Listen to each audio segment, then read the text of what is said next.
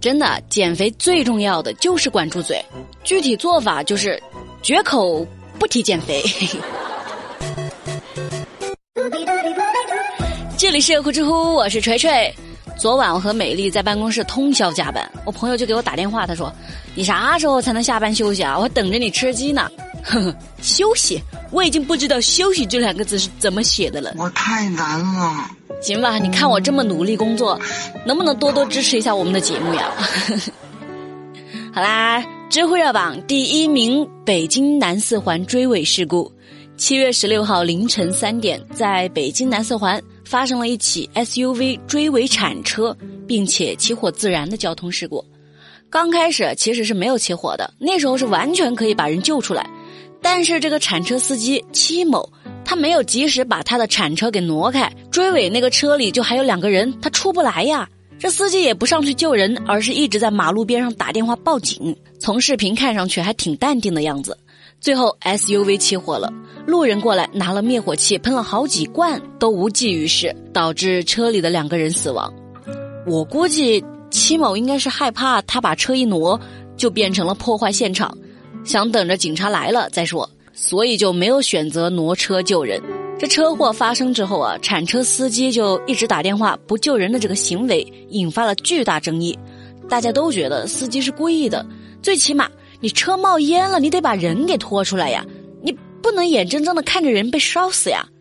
七月十八号晚上，北京交警通报说，铲车司机戚某某因为涉嫌过失杀人罪，被公安机关依法刑事拘留。智慧热榜第二名，怕被责罚，十二岁女童杀害亲戚。这件事儿闹得还挺大，很多朋友应该都已经有所耳闻了吧？七月十三号，有一个姓李的六岁小女孩和她一个十二岁的亲戚一起玩耍，都是小朋友。这玩着玩着，突然这个六岁的从木架上跌倒了，直接晕了过去。按常理来说，是不是得赶紧把家长叫过来送医院呢？可另一个小孩苏某怕这个六岁小女孩醒了之后。自己会受到惩罚，居然直接拿起木板朝晕过去的那个小孩的头打了下去，最后导致悲剧酿成。天哪，我就觉得这心里真的很扭曲。我突然就想起之前看过几个关于小萝莉的恐怖片，一个是叫《孤儿院》，这个很有名啊，估计很多人看过。尤其是最后那个神转折，太佩服编剧的脑洞了。还有一个是叫做《坏种》（Bad Seed）。这里面的小萝莉啊，心狠手辣，为了抢一个奖牌，能把同学推下悬崖，而且后面的发展也挺扭曲的。再来说回这个新闻啊，有人觉得这个犯案的小孩是平常被家长给打怕了，最好解决此类方案的就是彻底杜绝家庭暴力。我觉得不管有没有家暴，家长的教育那肯定是没有做好的，所以让孩子从小养成了遇事推诿的习惯。唉，就希望法律能给一个公正的判决吧。智慧榜第三名，小伙卫生纸上画水浒一百零八将。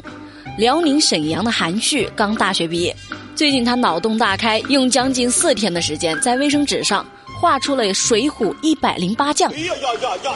一百零八将啊，厉害厉害！整幅画总长七点五六米。我就问一下，能不能把卫生纸的链 链接发给我呀？质量也太好了吧！韩旭的作品一上传网络，就获得了众多网友点赞。韩旭说，是因为纸非常窄又很软，所以画起来难度还挺大的。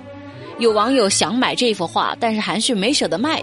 铁锤估摸着，那那一定是真相只有一个，钱没到位。你 多给人家一点钱嘛？没没钱，我我教你啊，开源节流吗？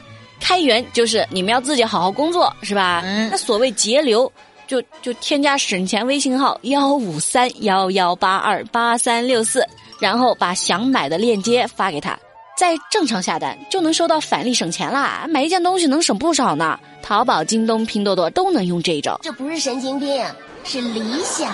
有网友提了一个问题，他说。我想问，那个擦屁股的时候会不会被一百零八将上的武器给擦伤啊？这是一个有味道的问题啊！